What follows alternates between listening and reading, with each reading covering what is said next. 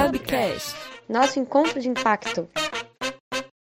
Olá a todos, a toda a comunidade do Impact Hub Brasil. É com muita alegria que a gente inicia mais um episódio do nosso podcast, o Hubcast, que traz aí temas interessantes voltados a impacto social, a tecnologia, a inovação, a futuro do trabalho, um monte de outros temas que a gente tem várias perguntas e algumas respostas, mas muito interesse em seguir crescendo e aprendendo. E aí hoje eu tenho dois convidados de honra aqui, eu me chamo Talita, Talita Matos, eu sou CEO do Impact Hub Floripa e hoje estou aqui recebendo o Gustavo Suzin e o Felipe Maruyama, o Gustavo ele vem representando o Link Lab. O Link Lab é uma iniciativa da CAT, da Associação Catarinense de Tecnologia, aqui do estado de Santa Catarina. E o Felipe ele vem representando o Hub São Paulo e especialmente uma iniciativa que chama Ideia Gov, que a gente vai conhecer ela um pouquinho mais daqui a pouco, mas é um trabalho de inovação com o governo. Já o Link Lab tem uma experiência vasta e super relevante no ecossistema de Santa Catarina, mas também um reconhecimento nacional de inovação aberta, conectando aí corporações com startups, enfim, a gente vai conhecer também um pouco mais do Link Lab com o Gustavo. E aí, sobre o que, que a gente vai falar hoje, né, pessoal? A gente vai falar um pouco sobre inovação aberta. E aí, para quem está chegando agora no tema, para quem não conhece, para a gente alinhar um pouco é, os nossos conhecimentos sobre esse tema, a inovação aberta é um conceito de pelo menos uns 20 anos aí, mas ele é um conceito que traz essa ideia de que os conhecimentos, as expertises, as soluções dos problemas das corporações, né, das organizações, não necessariamente estão dentro da própria organização, né? Você pode aí contar com o apoio e com conhecimento de outras organizações de parceiros, de redes de parceiros e de outros ecossistemas. É uma ideia de que soluções elas podem ser co-criadas e desenhadas em rede e gerar, gerar valor para toda essa rede. Tem vários exemplos super bacanas no Brasil. A Natura é uma organização que trabalha com inovação aberta há pelo menos 20 anos também. Então, é, todos os desafios, o desenvolvimento de novos produtos da Natura, por exemplo, são feitos em parceria com outros ecossistemas. Então, acho que isso é super bacana e gera muito valor para aquela organização e para várias nesse sentido. E acho que a gente vai aprender um pouquinho mais hoje com o Gustavo e com o Felipe, que estão imersos mais no tema. É... E aí eu queria começar convidando vocês para se apresentarem, assim, e acho que para complementarem um pouco essa minha pequena introdução sobre inovação aberta. Quer começar, Gustavo? Claro, posso começar assim. Obrigado, Thalita. Primeiro, agradecer pelo convite, né? O pessoal aí do Hubcast. É sempre um prazer aí contar um pouquinho do que a gente está fazendo, né? Não é, não é assim muito ainda, a gente espera fazer muito mais no futuro, mas é legal contar um pouquinho das experiências que a gente já está tendo. Bom, eu sou o Gustavo, né, trabalho no Link Lab. Link Lab é o programa de inovação aberta da CAT. CAT, só para contextualizar, para quem não conhece, é a Associação Catarina de Tecnologia, tem aí 32 anos de atuação em desenvolvimento do ecossistema, apoio às startups, enfim, todo o estado de Santa Catarina, os diferentes polos aí do estado. Aí a gente tem diferentes programas estratégicos, né? Como verticais de negócio, incubadoras, e o Link Lab é um desses programas estratégicos. A gente surgiu em 2017, é, logo após o surgimento aí do Centro de Inovação da CAT, né, que a gente tem a parceria com, com o Impact Hub, com o objetivo de conectar essas grandes empresas com as startups. É, pegando o conceito amplo de inovação aberta, né, a gente, como Link Lab, a gente é focado é, na parte mais prática de realmente conectar desafios de uma, de uma corporate, de uma uma corporação com startups para resolução de problemas, né?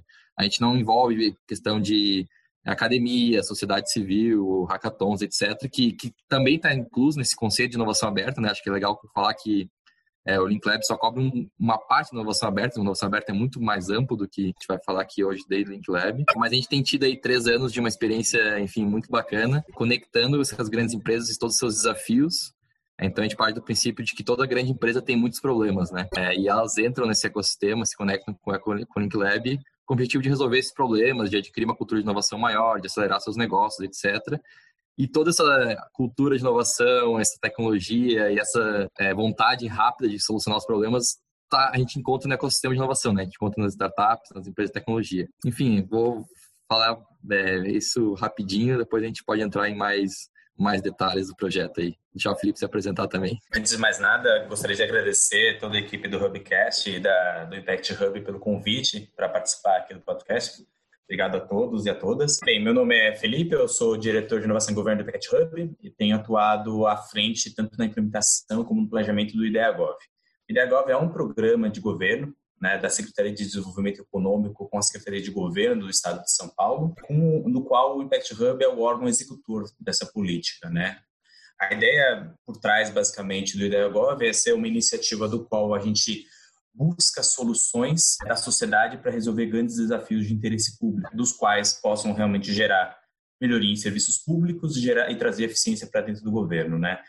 E eu acho que quando a gente fala da inovação aberta, a inovação aberta para esse programa, ele, ele de certa forma é uma questão bem, bem perene, né? Ele acaba atuando como uma tática importantíssima para que de certa forma a gente consiga uh, atuar e desenvolver e atrair realmente conhecimentos dos quais possam resolver grandes desafios de governo. Ela tem sido utilizada, não é de agora, na verdade, eu, até depois a gente pode explorar um pouquinho mais, a inovação aberta, ela foi, de certa forma, protagonizada pelo PitGov, que foi um programa de governo também lançado em 2015, do qual ele tinha como objetivo realmente trazer startups para cooperarem com o governo para, de certa forma, dar uma oxigenada e, de certa forma, trazer soluções que pudessem ser pilotadas a partir de um diagnóstico dos quais a gente percebeu que era factível a gente preencher, né, um diagnóstico feito pela própria equipe de governo, foi visto várias lacunas dos quais poderiam ser ter soluções. E o Ideia Gov nasce muito a partir desse diagnóstico. Aí eu também não vou dar spoiler, depois a gente vai bater um papo um pouquinho aí quais foram eles, tá bom? Bem legal. E aí vocês perceberam que a gente tá que a inovação aberta é um tema super amplo e que a gente está trazendo aqui duas representações específicas, né? Então acho que o Gustavo deixou bastante claro que o trabalho do Link Lab é na conexão direta das, das corporações com as startups e no caso do Felipe do Ideia Gov na solução de problemas de interesse público e nessa agenda de política pública. Bem legal esse encontro, né? E aí eu acho que tem em comum nessas duas iniciativas e que acho que a gente pode aprender e na minha perspectiva é o primeiro passo quando a gente fala de inovação aberta, é que ao contrário de um modelo mental, modelo mais tradicional de se inovar processos, em desenho de novos serviços, desenho de novos produtos, em que você tinha dentro das corporações ou dentro dos governos toda a estrutura que ia resolver os seus desafios, a inovação aberta ela te convida para resolver esses desafios em parceria com outros ecossistemas ou com, ou com outros agentes que estão fora da tua estrutura, né? E aí isso envolve essa disponibilidade assim cultural também de quem está liderando, né? Tanto as corporações quanto os governos, de se abrir para trabalhar junto, para colaborar, né? E aí queria ouvir um pouquinho da, da perspectiva de vocês, o que, que vocês têm percebido assim de aprendizado, sabe? Tanto na experiência do Link Lab quanto na experiência do Gustavo, de que sim, vale a pena colaborar e inovar junto, né? Que competências, que características que vocês acham que são importantes para quem está liderando esses processos, se abrir para a inovação dessa forma, né? Legal, é, a gente, a gente diz aqui que inovação aberta é uma quebra de muros de paradigmas muito grande, né? Para a gente imaginar uma corporação que, enfim, teve muito sucesso e que sobreviveu muitos anos fazendo o que ela sempre fez de maneira interna, é difícil ela se convencer de que existe muito mercado lá fora e que esse mercado pode ajudar ela também a crescer, né? É difícil você mexer com, com a mentalidade de quem, de quem já teve muito sucesso e está tendo muito sucesso no mercado hoje. A gente divulga isso muito aqui, tenta capacitar muito. É uma parte muito educacional também, né? Inovação aberta parte. Obviamente, a gente bate muito nessa classe também que tem que partir das lideranças. É, não adianta a gente ter uma área dentro da empresa que quer fazer inovação aberta se as lideranças não estão apoiando. Porque a partir do momento que é, a solução vai escalar, ou a contratação de uma solução, enfim, se a liderança não está comprando isso, se a liderança não está preparada para, enfim, uma mudança cultural bem grande na corporate, ela vai barrar essa, essa solução, né? Então, primeiro, eu acho que é uma quebra de paradigma muito grande. Essa, essa quebra de paradigma teria que ser, tem que ser das lideranças. Acho que isso é, é um pré-requisito também. E é um exercício muito forte de empatia, né? Tanto da parte das corporates quanto da parte das startups. A gente diz também que às vezes a gente fala só que a corporate não sabe lidar com a startup, mas também tem muita startup que não sabe lidar com a corporate. Então é um exercício de empatia de ambos os lados.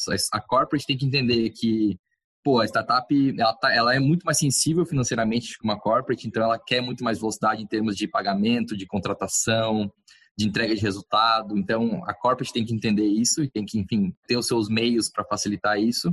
E a startup também tem que entender que a corporate, enfim, é uma empresa gigantesca, tem ali seus, enfim, seus, suas burocracias, não é como sua própria cultura, né?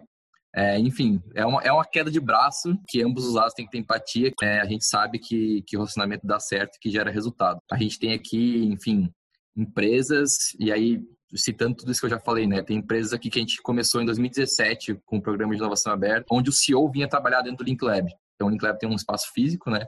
Aqui dentro da CAT, e o CEO vinha trabalhar quatro vezes por semana dentro do Link Lab. Enfim, obviamente ele tinha outros afazeres que não era inovação, mas ele, fazia, ele trazia todos os seus afazeres para dentro do Link Lab, para vivenciar isso, para respirar isso. É, e hoje a gente vê que essa empresa, enfim, a velocidade que a inovação tomou conta de toda a empresa é muito maior do que outros cases que não tinham essa participação tão grande. Então, essa empresa hoje já criou uma spin-off, enfim, criou uma outra empresa, um outro CNPJ para um outro mercado aqui dentro do Link Lab, onde ela se conecta com outras startups e está vendendo para quem era seu concorrente antes. Enfim, então essa mentalidade do líder de vivenciar isso, de trazer essa cultura para toda a empresa, traz muito resultado e aí depois eu posso, enfim, citar esse case melhor, falar quem é, é, depois o Felipe falar aí um pouco também. Não, muito legal, eu achei muito legal toda essa a experiência da, do Gustavo. Eu acho que tem várias sinergias e similaridades com o que a gente também tem passado no DEGOV, né? Eu acho que quando a gente discute inovação aberta, discutir inovação é uma temática bastante nova para o governo, não digo nem inovação aberta, né?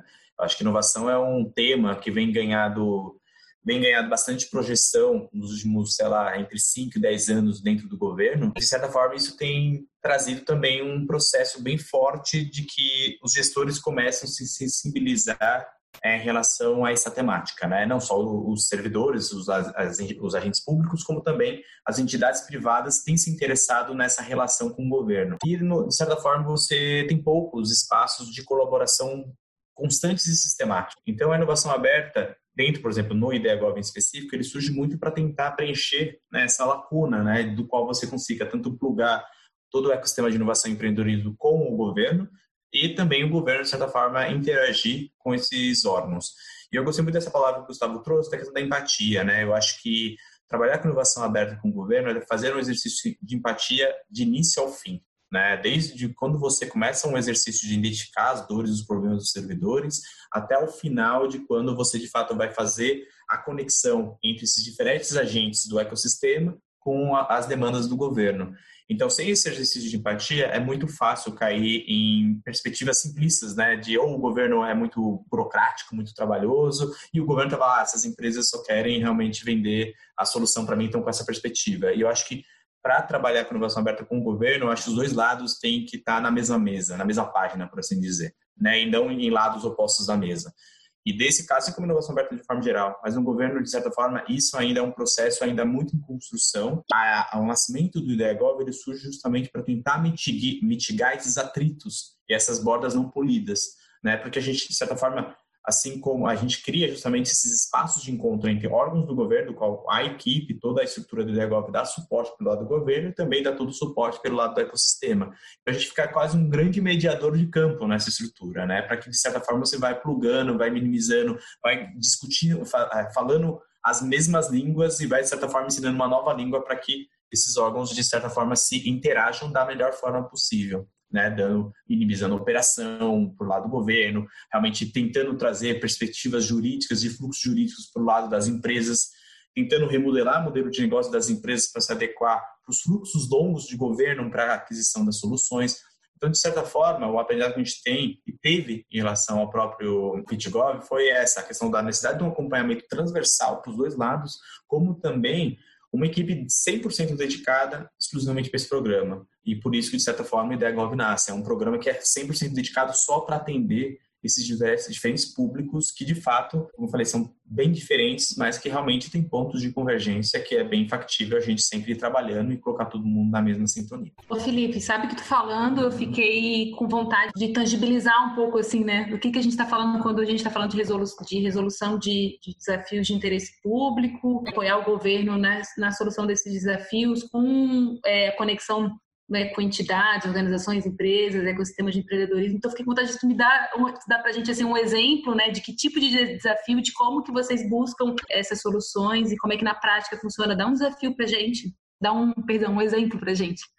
então, assim, eu, eu acho que para responder a sua pergunta, eu só vou fazer um panorama geral de como é o, mais ou menos os macroprocessos do IdeaGov, porque eu acho que isso ajuda a tangibilizar um pouquinho como a gente atua, né? Basicamente, a gente trabalha em duas lógicas, é, em, em dois grandes momentos, tá? Um primeiro é identificar uma agenda de governo que seja uma agenda de interesse público, isso pode ser temáticas mesmo, saúde, educação, desenvolvimento econômico, Então, isso é importante porque isso, de certa forma, dá um tom para um período muito longo. Né? Então, por exemplo, pós-pandemia, na cidade, no estado de São Paulo, três grandes agendas surgiram: né? saúde, desenvolvimento econômico e a questão de gestão e planejamento. Tá? Isso são agendas fortes. Né? Não que as demais as demais sejam, é, não sejam importantes, mas são prioritárias que surgiu. Dentro disso, você começa a gente meio que circunscrita um conjunto de problemas que a gente chama das causas. As causas nada mais são do que como eu falei, um conjunto de problemas dentro de um mesmo guarda-chuva para potencializar a narrativa para fora. Tá? E um exemplo da causa que ficou bem conhecida, que foi o primeiro que a gente lançou, é a, a causa Ideagov contra a Covid-19. Mas até para sair desse exemplo, que eu acho que a, a, o movimento da pandemia lançou várias iniciativas similares, a gente lançou agora, vai lançar nas próximas semanas uma causa relacionada à transformação digital na área do no Hospital das Clínicas e outra do futuro do trabalho. E essas causas, elas acabam, de certa forma, contendo vários problemas dentro delas. E aí a gente faz todo o exercício, todo um trabalho junto com servidores, com órgãos públicos, para a gente entender melhor se esses problemas são conversíveis em desafios para dentro do IDEGOV. Porque o IDEGOV, a gente, é, a gente não é um programa de compras públicas. Né? Eu acho isso importante, porque às vezes não fala, o IDEGOV vai resolver, vai ajudar a gente a comprar coisa. Não, a gente tenta, na verdade, criar todo um processo para ir afunilando essa questão dos problemas, chegando em desafios e vendo desafios que são coerentes e consistentes para a busca de soluções inovadoras que precisam ser customizadas com a capacidade instalada no mercado. Tá? Então, é basicamente isso. Né? Então, a gente não pega todos os desafios. Tem desafios que não fazem sentido, está no IDEAGOV, a gente tenta orientar, e os que fazem sentido, a gente realmente coloca em todo o fluxo. Um desafio que a gente lançou como exemplo, até então eu dar essa volta aqui para explicar mais ou menos isso aqui, um dos desafios que a gente lançou dentro da causa Covid foi, por exemplo, a, a busca utilizar a inteligência artificial para fazer diagnóstico de Covid uh, de imagens de tomografia raio-x. Tá? Então, foi um exercício bem grande que a gente fez com o Hospital das Clínicas de São Paulo, do qual a gente realmente, junto com essa equipe, que eles já tinham toda uma estrutura preparada de um, outros programas que eles tinham lá dentro, mas a ideia agora se plugou em todo essas, esse fluxo aqui para realmente buscar é, startups, institutos de ciência e tecnologia, pesquisadores, desenvolvedores independentes para identificar as, os melhores algoritmos que pudessem suprir essa necessidade do Hospital das Clínicas. E a gente está exatamente nisso. A gente identificou algumas propostas, foram basicamente três grandes soluções que atendiam a demanda, e a partir disso agora a gente está fazendo todo o plano de trabalho e a equipe está fazendo toda um, uma pilotagem em ambiente real dentro do Hospital das Clínicas agora.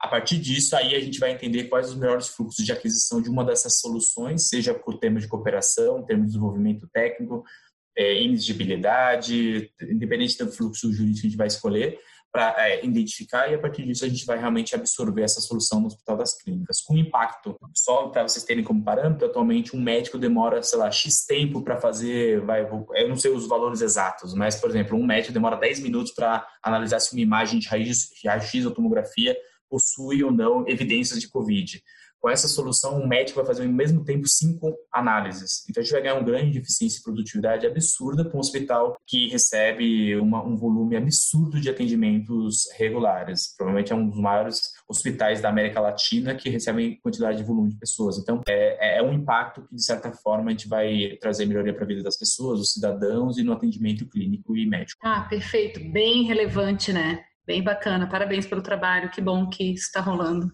Gustavo, vou te trazer para esse mesmo lugar assim do exemplo real, porque eu acho que isso ajuda também aí, o nosso ouvinte a entender na prática, né? Como é que tem sido essas interações entre as, entre as corporates e as startups.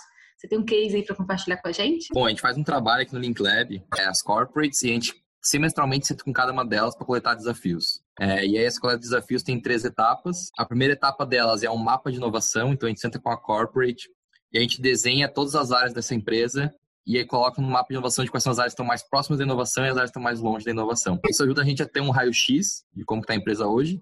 Não que a empresa necessariamente precise pegar as áreas que estão mais, for mais fortes ou mais fracas em relação à inovação, mas a gente ajuda a gente a ter um, a ter um contexto. Depois desse contexto feito, a gente, junto com a equipe de inovação da empresa, a gente prioriza três áreas por semestre, então a cada semestre são três novas áreas.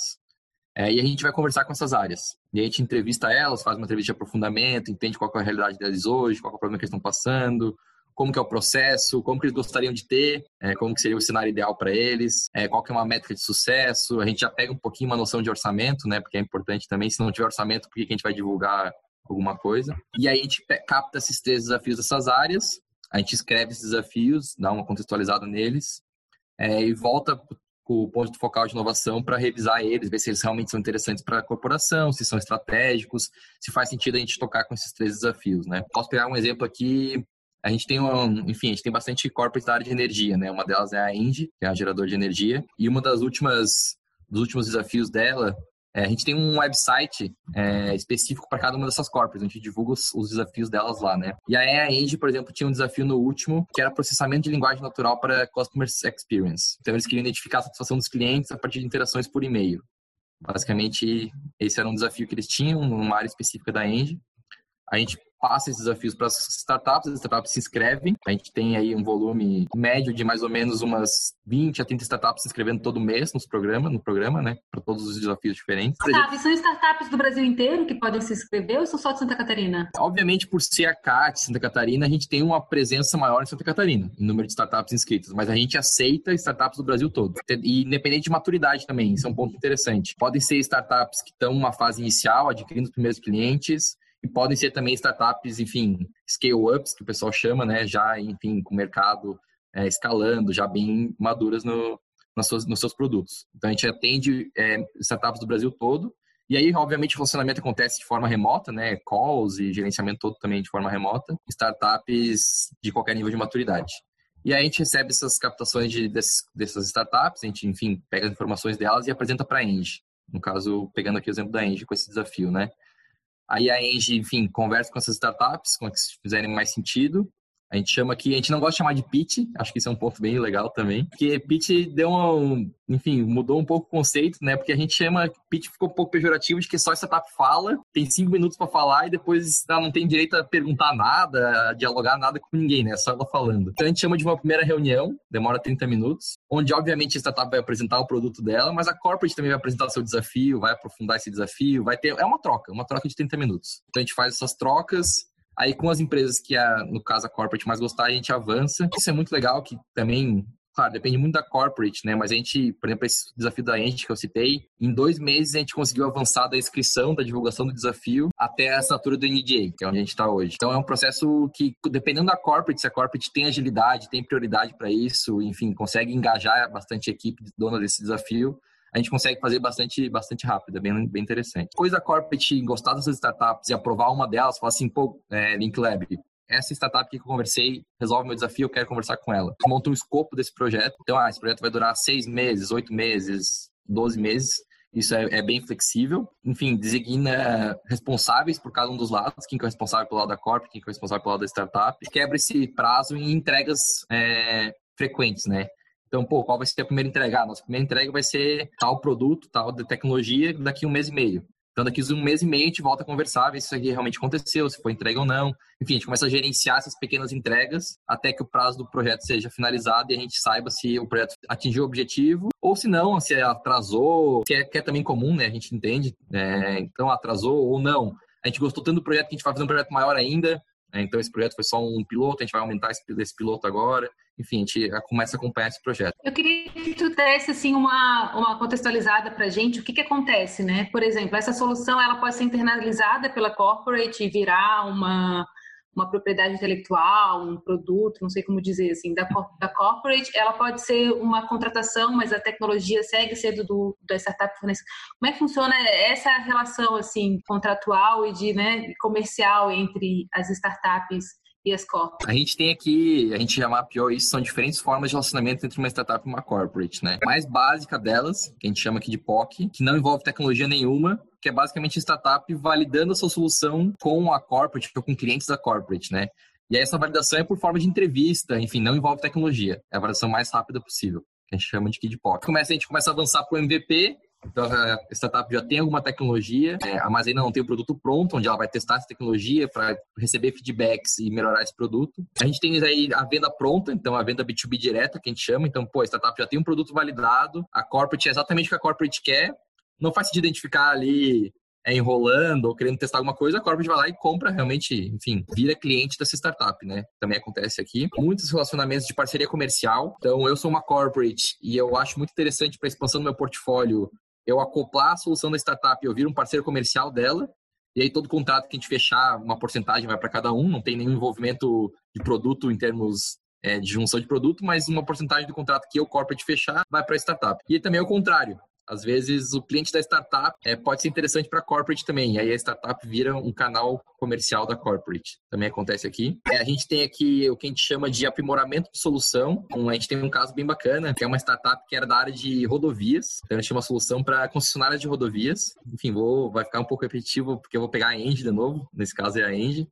É, a Engie viu essa, é, a solução dessa startup e falou assim: pô, pessoal, é, eu tenho muita dificuldade para gerir o meu, a meu parque de geração de energia. Assim como as rodovias, eles usavam, né, as concessionárias de rodovias usavam para, enfim, gerir rachadura, acidentes, comunicação da equipe de campo mesmo com a equipe do escritório. Aí a gente falou assim, pô, hoje na minha, na minha usina eu tenho uma pessoa passando a pé pela usina toda, registrando onde que tem um furo, onde tem uma árvore caída, e aí depois ela volta para o escritório e passa tudo isso para o computador. Vocês conseguem pegar essa tecnologia que vocês já têm e adaptar isso para minha realidade? Aí a startup falou assim, não, a gente consegue, claro que não é o produto que a gente tem hoje, vai demorar aí alguns meses para a gente adaptar isso, é, mas a gente consegue resolver e a gente vai continuar tendo a nossa essência, né? Não é, no, não é um novo produto, é a nossa essência. Pivotaram isso, fizeram esse novo produto e hoje eles não atendem só concessionários, eles atendem grandes infraestruturas. Eles já venderam para outras geradoras de energia, venderam já para portos, aeroportos, enfim, então hoje qualquer grande infraestrutura que precisa de manutenção de equipe de campo uhum. pode usar a solução deles. Já, enfim, escalaram isso também. Hoje todas as usinas da Engie do Brasil usam a solução deles. Antes era Road Labs, que tinha tudo a ver com, com estrada, né? O nome deles agora é cartado, então eles tiveram que mudar até o nome, por uma,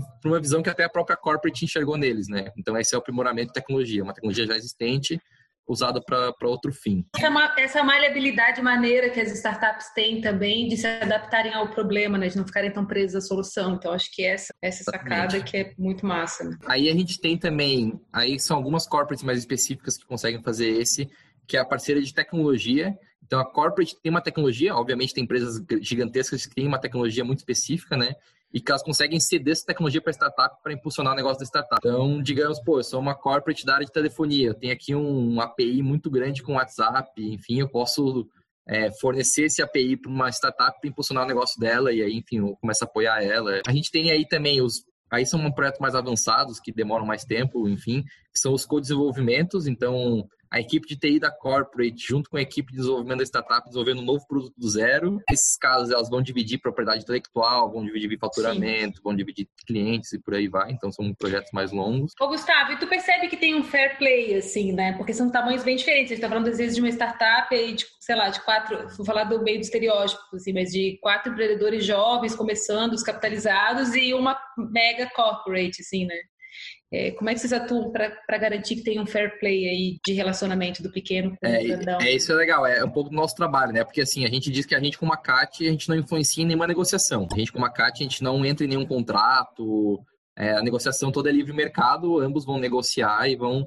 Mas a gente tem muito uma parte de que eu estava falando até no começo, de educação e capacitação, né? Então, a gente, antes de qualquer relacionamento com uma startup, a gente tem uma sessão de capacitação com as corporates para ensinar elas a como lidar com uma startup. Trabalhar de fato nas duas pontas, né? E aí, a startup, enfim, é, a gente até por ter um pouco mais de empatia, por estar aqui todo dia, né? A gente tem um coworking onde as startups vêm aqui, a gente acaba tendo um contato mais diário.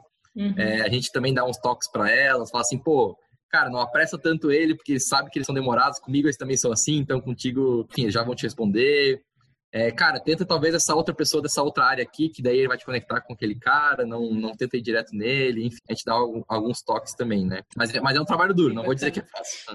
não vou dizer que é fácil, é, tem bastante barreira aí. Queridos, eu queria ir levando a nossa conversa, assim, já para para a gente começar a encerrar, mas queria trazer assim, não sei, Felipe, para ti, o que, que você acha que de melhor pode acontecer se a gente caminhar mesmo como, como sociedade, né?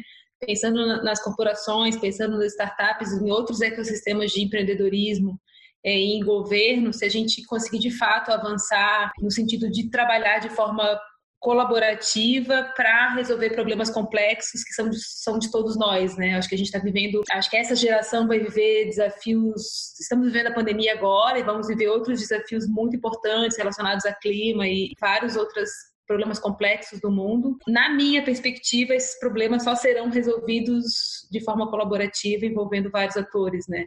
E eu queria ouvir de ti, assim, Felipe, na tua percepção, o que, que você acha que de melhor pode acontecer se de fato a gente romper as barreiras do isolamento e de fato começar a trabalhar em conjunto em prol de um mundo melhor, o que a gente fala no Hub, né, justo e sustentável, né, para todo mundo. Legal, eu acho que de certa forma você disse tudo, né? Eu acho que dificilmente a gente vai conseguir lidar com problemas cada vez mais complexos e urgentes e com impacto em muitíssimas vidas se a gente não atuar de forma colaborativa. Eu, eu tenho atuado com o governo ou com entidades vinculadas ao governo nos últimos quase 10 anos. De certa forma, é um movimento que eu acho que veio muito para ficar, né? Dos governos eles se abrirem e entender entenderem que trazer conhecimento e recursos externos para auxiliar e reconhecer que o governo não tem capacidade necessária, às vezes, para resolver alguns desafios e ele vai ter que atuar de forma colaborativa, para mim é um grande avanço, porque é basicamente o Estado assumindo que não vai conseguir resolver alguns dos seus desafios e vai precisar de ajuda.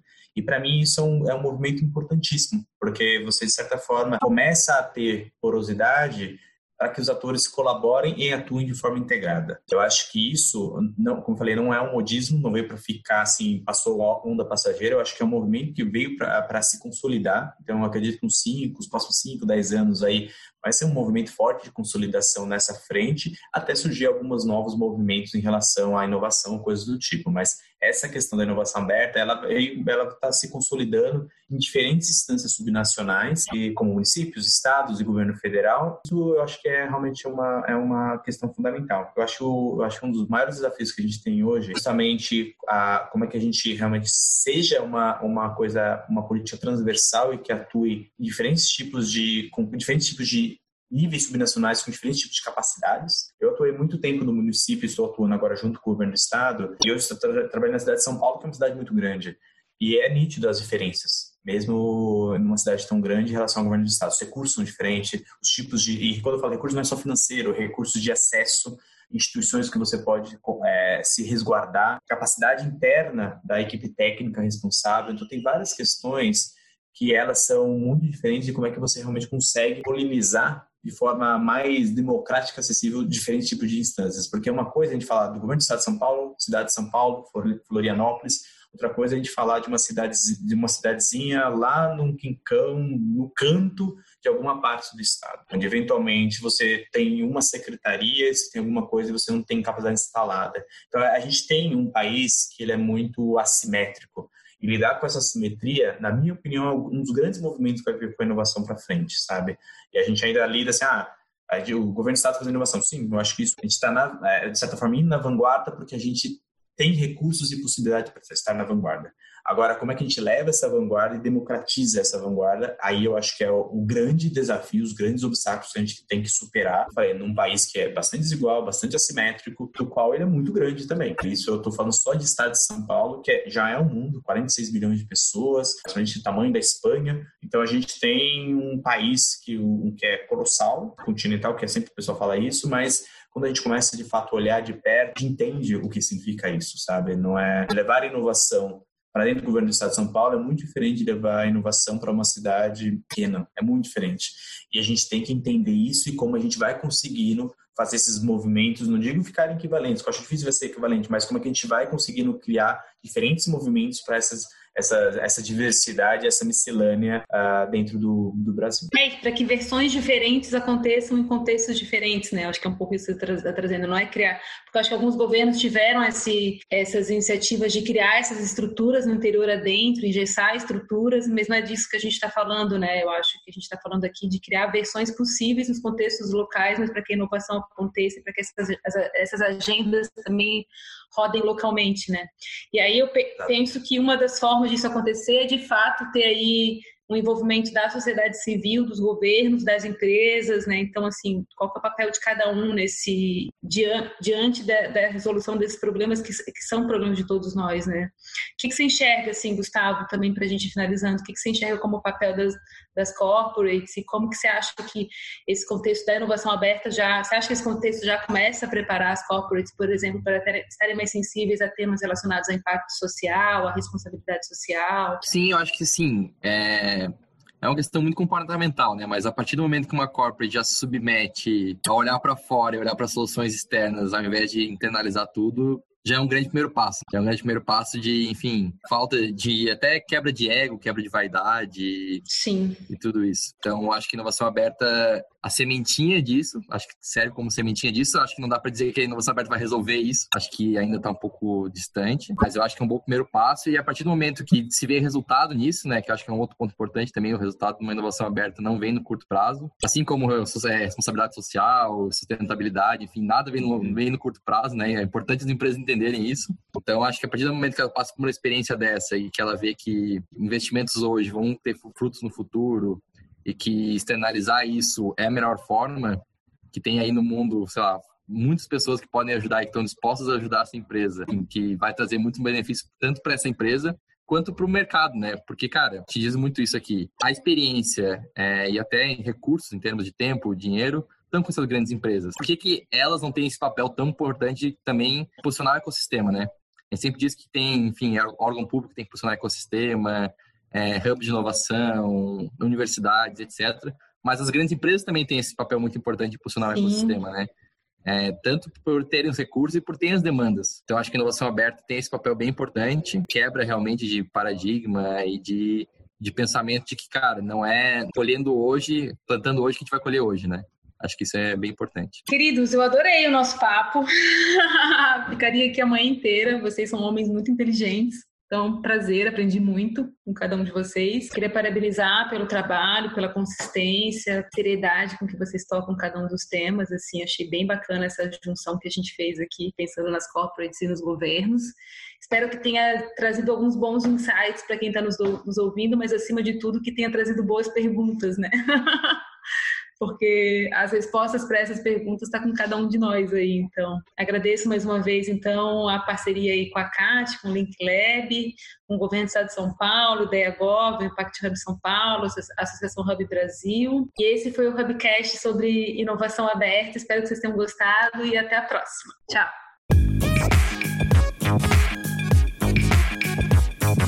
Hubcast, nosso encontro de impacto.